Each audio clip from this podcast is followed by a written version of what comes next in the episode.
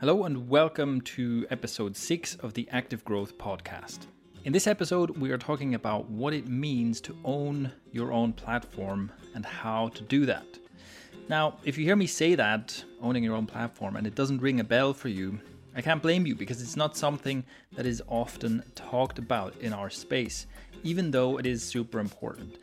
And here's why it's super important if you are building your business and you follow the most convenient path, you always choose the most convenient options, it's likely to happen that too late you will notice that you've backed yourself into a corner and that you don't have enough ownership over your own business. Owning your platform ultimately means owning your business, owning the assets that you build, and actually having control over your business.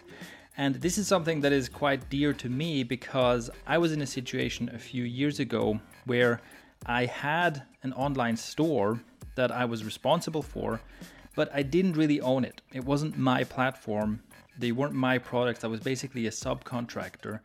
And I had all the responsibilities, but none of the benefits. And I had no control over what was going on on this website. And I didn't have ownership. This was an extreme example of not owning the platform. And this was a terrible situation for me. Ultimately, I put in a lot of work and someone made a lot of money, but it wasn't me and I had to get out. Owning your own platform is one of the three main pillars that we focus on on active growth. And I've hinted at this before, and if you check out our homepage, you can see something about this. But at the time of this publishing, what's still coming is a very detailed explanation of exactly what these three pillars are. And so that will be published soon. But here to get you started is a look at the third of those three pillars, which is owning your platform.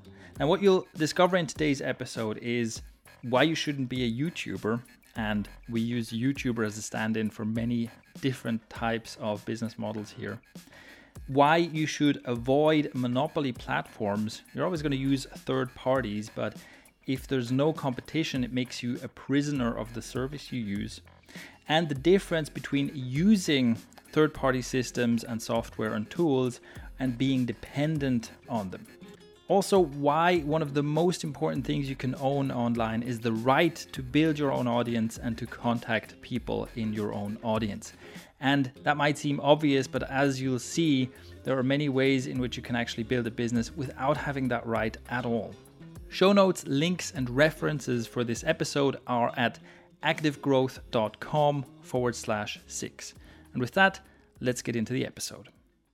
Hello, I'm Shane Melaugh.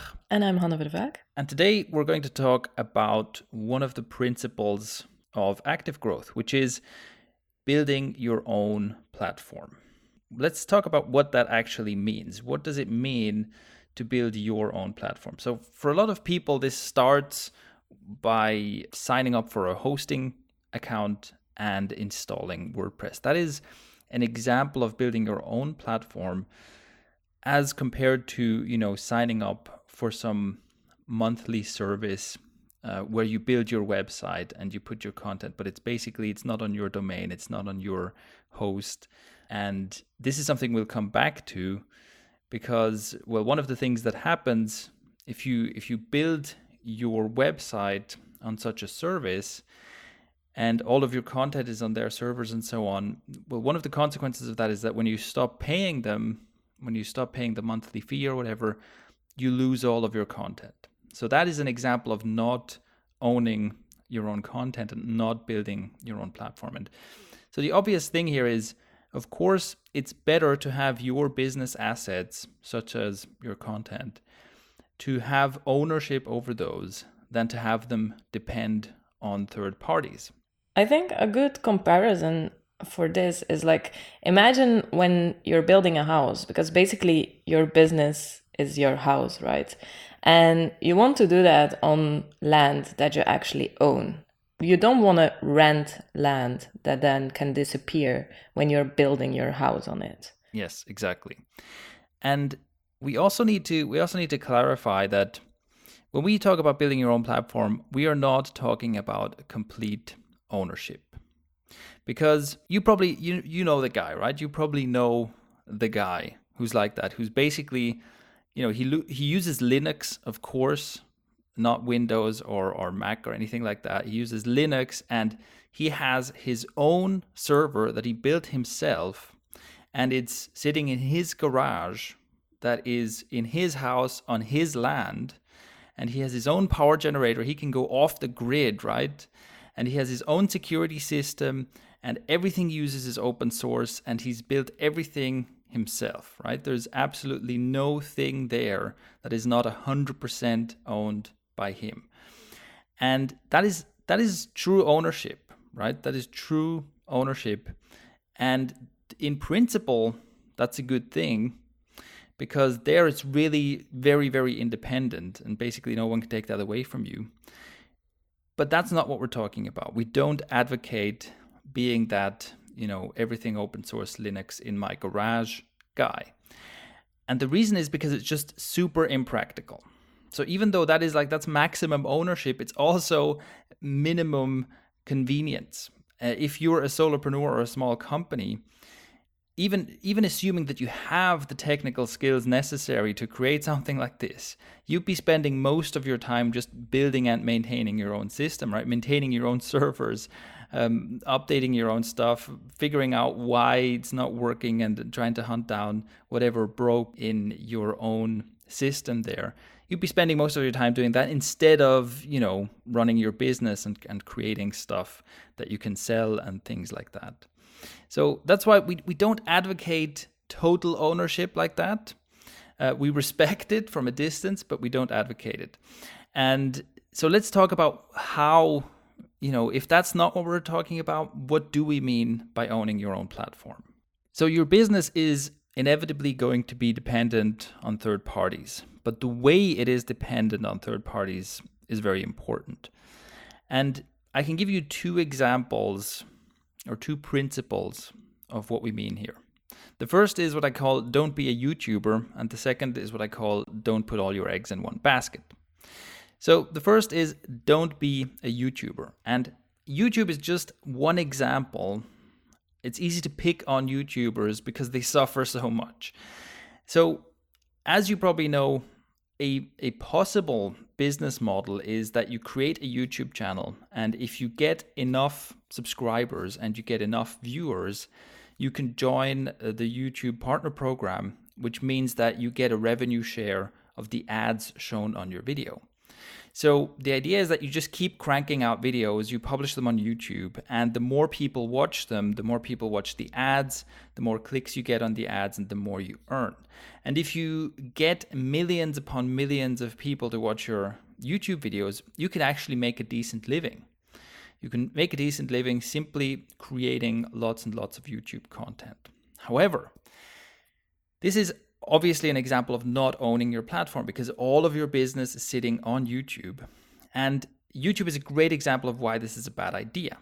Because almost like clockwork, every four to six months, what will happen on YouTube is that all of the YouTube channels, all of the bigger channels, will be ranting about some new change that YouTube made. Right? There's going to be some change to whatever the search algorithm, some change to how the subscriptions work, some change that negatively affects YouTube creators, where they're like, oh my God, people aren't seeing my videos anymore, my ad revenue is way down, all of my videos are being demonetized because of a stupid copyright law, some such thing. This is happening all the time. And so all the YouTubers complain about it. All of them are like, oh my God, this is the worst. I can't keep going like this. And then nothing happens. Because what can they do, right? They are like, YouTube is going to make uh, their changes. They're going to try and please the large advertisers. And the content creators just have to put up with it. Yeah, I think like like you say youtube is is the perfect example because they are really dependent on the platform for all of their money right but we can even take an example that's a little less extreme but that still follows the exact same principles where it's like if you look at facebook in the very beginning of Facebook, some people invested a lot of time to get people to their Facebook page and to get people to like their Facebook page because it was an easy way to communicate with people. And I know that there's this one French company, like it's a, a, clothing brand, and they had hundreds of thousands of fans, and they had like a super good engagement on their page and whatever. And then their page got shut down because they ran a contest on Facebook that wasn't according to the Facebook laws. And so they just got their page shut down and they couldn't contact all of their customers, of their fans anymore. So even if it wasn't like direct revenue that was shut off, it was like this, this communication channel where they invested so much time and money in building it up and that they just lost that. So they lost a big part of, of their business, right? Like an important part of their business if we go in into Facebook again, it's like now it's it's with with natural reach. It's almost non-existent anymore. So they will ask you to pay all the time to contact the people. And so that's like another way of being captive of a platform because if you can't reach the people that are interested in your brand because you built that whole communication channel only on Facebook like that's a huge problem for your business Yes, so both of those things uh, are added possible catastrophes, right? The first one we mentioned is that rule changes affect your business negatively. The second one is your thing can just be shut down, and this happens on YouTube as well, right? Uh, so with with copyright stuff, people have gotten their entire uh, channels shut down or all of their videos taken down or demonetized because you know they used uh, some background music somewhere, and because of some copyright thing, their whole thing just disappears. What also can happen, and this happened to me a few years ago, uh, it's quite a long time ago, but clearly I haven't gotten over it yet, right? My YouTube channel just got just got canned. No reason, no prior warnings, just from one moment to the next. My YouTube channel didn't exist anymore. No chance for recourse, right? Simply, probably this was just like an error or someone reported my channel for no reason or whatever. Right? But uh, as far as I know, I didn't uh, violate any of the rules. It's just for some reason a channel with like 115 original videos just disappeared from one moment to the next. No chance to get it back. And this can happen. This can happen on all of these platforms, right? And another thing that happens, that's the slow creep, is this organic reach going down. And this happens on all platforms. This happens on YouTube and on Facebook and on Twitter. It happens everywhere. And it has to happen because the more people pile onto this platform and the more people create content on this platform, the more the platform has to start making decisions about who sees what. Like they have to reduce organic reach because there's simply too much content to show everything to everyone. So this is simply a natural consequence of, of a platform growing. And of course, everybody's complaining about it and moaning about it, and it's not going to change. So these are examples of, of how you can suffer if you are simply tied to a single platform. Oh, and there's one more, Shane, because do you remember Periscope? Yes. it's not even that long ago. Like I could give MySpace as an example, but that's that's like a boring example. But if you think of Periscope, like n- not that long ago, everybody was like, "Yeah, you have to start doing live videos every day on Periscope because then like people can watch it and whatever." It it it disappeared. Like just like that. Nobody talks about it anymore. It's not even really existing anymore. And the people who invested like all the time to make those videos on Periscope, to do the live Periscopes, they they just lost all their content and all the effort that they did. Yeah, and this this happens all the time, right? These these new things pop up, they become super popular, everybody jumps on board, and then they just fizzle out or disappear, or you know whatever Microsoft buys it and cans it, or or Google buys it and cans it, or whatever you know. So this happens all the time. And I think one of the important distinctions here is whether your entire business is sitting on that platform that you don't control, or whether you're using that platform as a tool for your business. And to quickly go back to YouTube creators, if you look at the successful YouTube creators, the bigger ones, the smarter ones, you'll see that all of them do things to hedge against being dependent on on just YouTube. So, you know, whatever it is, like they have a Patreon where people pay them directly. They sell some t-shirts or some other stuff, right? They have like their own brand where their revenue is no longer totally dependent on YouTube. And that's for most of them, that's because they have learned the hard way that making their their livelihood dependent on YouTube is very very dangerous. So that is the example of don't be a YouTuber. Don't make that mistake. The second principle is don't put all your eggs in one basket. And well, that's you know, it's an age-old saying, so I'm not not really saying anything really special here, but let's look at how that relates to building your business and building your website. An example here would be payment processing. Obviously, payment processing is going to happen through a third party. So you can't really avoid being dependent there. And obviously, if your payment processor, you know, kicks you out or goes bankrupt or whatever, then that's a problem for your business. But the important thing is that you can switch out your payment processor against a different one. Right? So if you have let's say you you've got your online course or something and you sell your online course You've got it on your website, you've got your sales page on your website, you've got your content, your actual course on your website, and so on. And you're using a payment processor, and for some reason, you can no longer use that payment processor, or maybe they changed their rules or they changed their fees or something, and it just doesn't make any sense anymore. Well, there's a lot of other payment processors out there. And so you can simply switch that part out against someone else, and your business keeps running, right? So the actual interruption to your business. It's not like this catastrophe where it's like, well, I ha- I'm stuck with this now. I can't do anything. It's it might interrupt your business for a few days when you make the technical changes to switch one payment provider for another, but that's it. The rest of your business keeps running, right? All of the work you've done to build your audience, to build your brand, and so on, it's all still there. And that is a super important component here. It's also important because the payment providers you use know this they know that you can switch. And that's important because with something like YouTube, they know that you're captive. If you're a YouTube creator, they know that there's not really any other place you can go, so they can do whatever they want, and they do. Whereas if you use a payment processor, if you use Stripe, because they're good and competent and their fees are good, they know that if they just crank up their fees, you'll just switch to something else because there's a bunch of, you know, there's Braintree and Paymail and a bunch of other payment providers that are basically have the same features as Stripe. And they know that, you know, if they do something to piss off their customers, their customers just going to leave and go somewhere else. So that's also very important because it also reduces the chance of this kind of stuff happening in the first place. Another example of something similar is uh, what we use on Thrive Themes. So on Thrive Themes right now, we're using MemberMouse to manage our membership and access. And MemberMouse is actually a recurring payment, right? So we pay a monthly fee.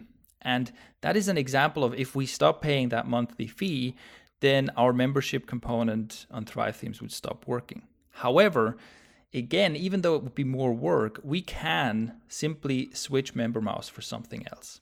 So that's a difference between you know, because the, all of our content is still on our own website. So even though we're paying a monthly fee to keep this going, all it is is one component that basically determines who gets to see what. And even though that's technically more difficult, it can be replaced with a different membership solution. So again, we're not actually fully dependent on that. It's just an interchangeable part. And that's really, really important. So I think it's fine to pay a monthly fee and kind of a keep alive fee for something like your membership system. What's not okay is to do that for your content. So for me, it's fine to pay a monthly fee for a membership system as long as I still own my content and my courses and my everything, right? What I wouldn't want is use a system where my content is on their system, right? My content is on their platform. And if I stop paying, then I lose not only uh, the way people buy my stuff and access my stuff, I actually lose all of my stuff as well. That is where I draw the line between owning your platform and being dependent. Well, one of the examples for course creators, I think, is for example, if you create courses on Udemy. Typically, Udemy, it's it's very easy to create a course, and it's even like it's free, and and they do all the technical stuff, and so basically, in one afternoon, you can you can put a course up on there and you will start selling because they are doing all the marketing. But the problem is that they own everything. Like you basically you just make the content and give it to them and then they use it to make revenue from it. And they will give you a little bit of money for it but it's it's at that point it's not really yours anymore like you can't really do anything with it anymore and when I'm saying they are doing all the marketing, that also means that they own the contact information for your students, for example, because those people become students of Udemy. They don't become students of your course. And this is like this becomes a big problem if you're making a second or a third or a fourth course because at that point one of the the easiest thing to do is to sell again to existing students. And everybody who's making online courses know this and knows that your student base is what's going to help you to sell the second and and and the third course. And the thing is on Udemy it's like they own that contact information. So you can't even send a message saying like, "Hey guys, I have a second course. I'm I'm sure you will like it," because that's not a thing because you're you don't own that information. And that's a huge problem for building a business. It's okay if you just want to test something out, maybe, but if you're serious about your business, it's not okay to give somebody else all the control over that kind of information and your contents. Email lists are a great example of ownership where i think it's it's super important that the thing you own there and that's also something that i think is maybe not clearly communicated often but the thing you own is you own the right to communicate with people who have opted in or bought something from you. And even though again you're using a third party tool you're using your your email marketing tool for this the important thing there is that you own the right to contact those people which means that again you can switch out that component. You can move your mailing list from one email marketing provider to another because that's not what matters the, the system you use to send emails to people is not what matters what matters is that they have agreed that they want to receive emails from you, right? And yeah, this is any platform that takes this away from you, that doesn't let you export your list and doesn't let you directly communicate with your own students, your own customers, and your own fans is that's a huge, huge problem. This is also the problem, like we talked about before, right? With organic reach going down in places like YouTube and Facebook, that's basically the same problem, even though these people agree that, yes, I want to get updates from this page, or yes, I want to get updates from this channel. You don't own the right to reach out to them and tell them, hey, I've got a new thing. It's Facebook that basically says, okay, I see this person indicated some interest here, and then I'm going to decide whether or not they see what you do in the future.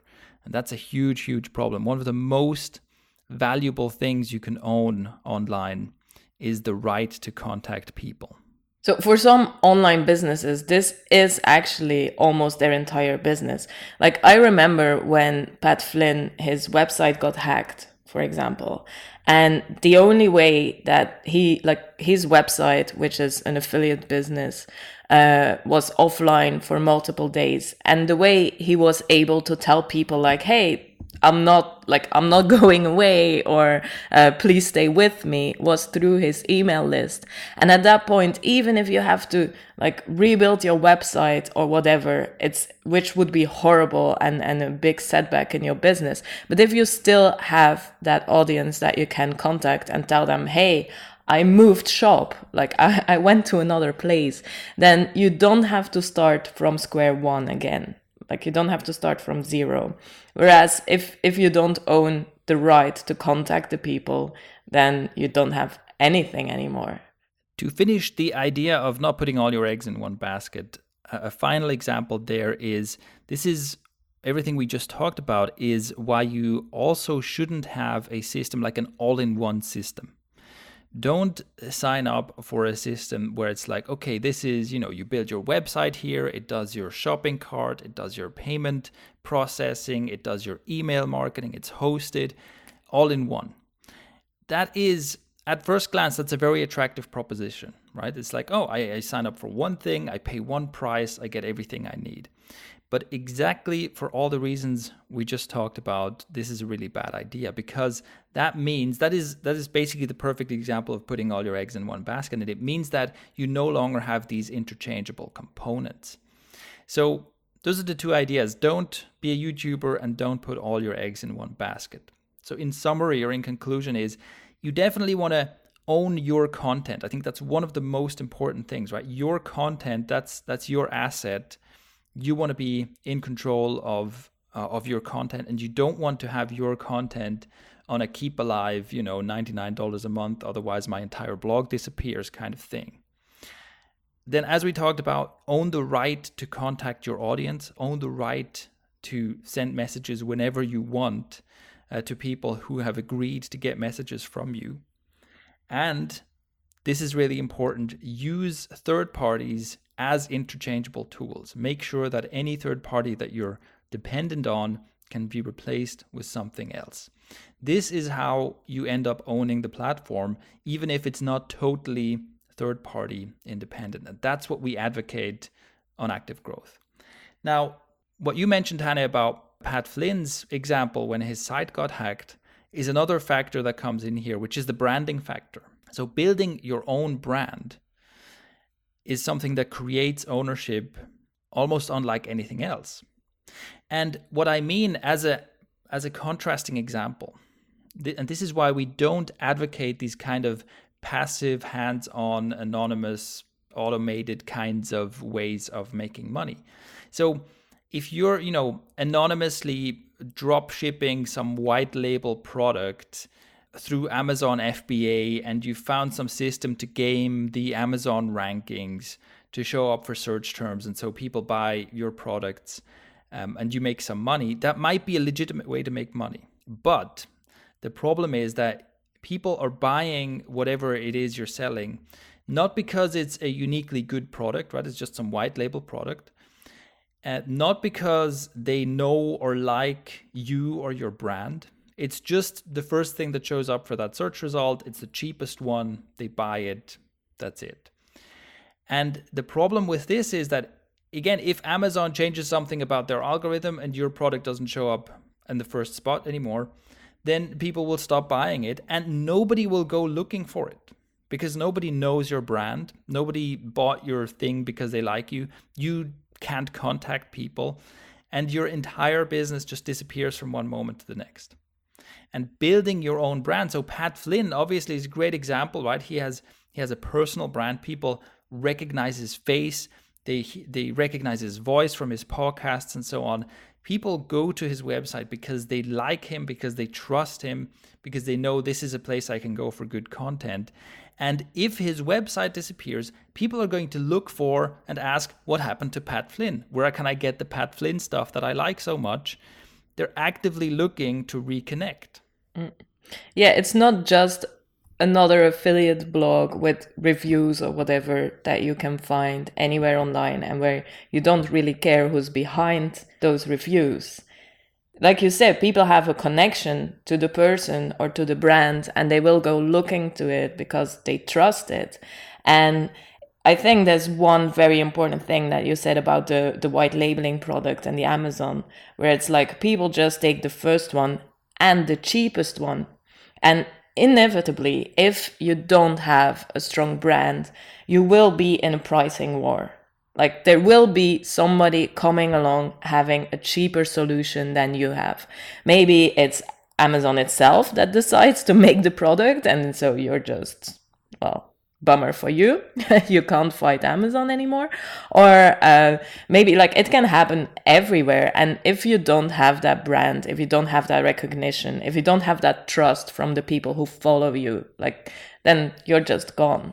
A personal brand is kind of a, an almost a shortcut to do that i think because the great thing about a personal brand is that you are a personal brand is automatically unique right? Because there's only one of you. So if you make you part of your brand you're automatically unique and that can be really good but it's not the only way to build a brand. Yeah i love the expression you're unique just like everybody else. Exactly.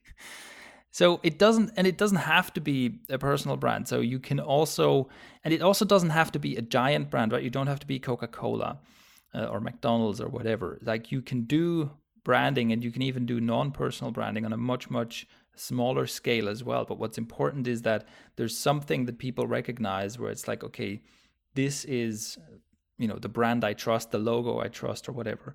And again, to give you this effect where if if you go missing, people come looking for you. So in all this, just as a reminder, we're not saying not to use things like YouTube or even Periscope or Facebook or whatever, because those can be valuable tools. But what's important is that you use them as tools in your business. And you want to be in a position where basically anything you use, you always want to look at, especially if something becomes really important, right?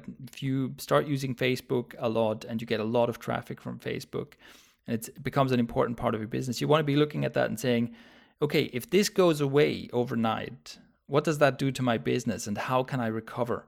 And if there's no way for you to recover, if you're just like, oh, well, I'll just lose my business, too bad, then you need to do something to get more ownership over what's happening there. And a typical example of that is if you get a lot of traffic from a specific source, for example, is make sure to get that traffic on your mailing list, right? Make sure to send that traffic to somewhere where they can opt in and go on your mailing list. And that means that even if that traffic source dies, you still have this audience you can reach. Thank you very much for taking the time to listening to this episode, and we hope you'll tune in for the next one.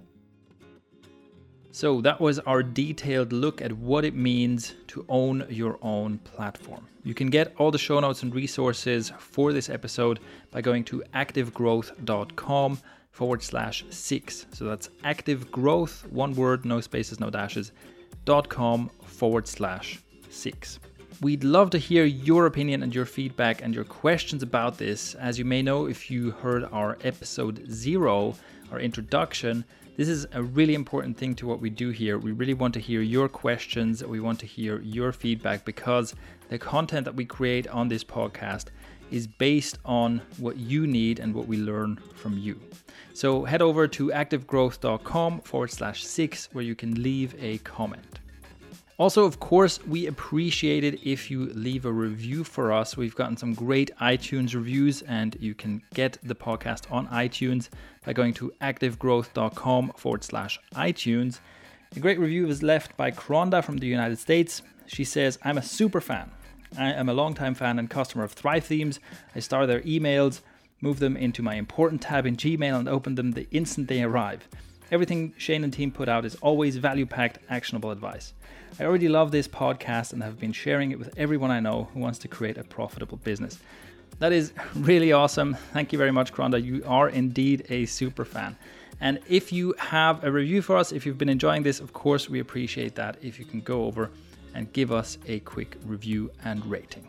And as a final note, if you're subscribed to the Active Growth newsletter, I will send you an email as soon as we have our Active Growth manifesto published, which will go into owning a platform as well as the other two important pillars that we focus on.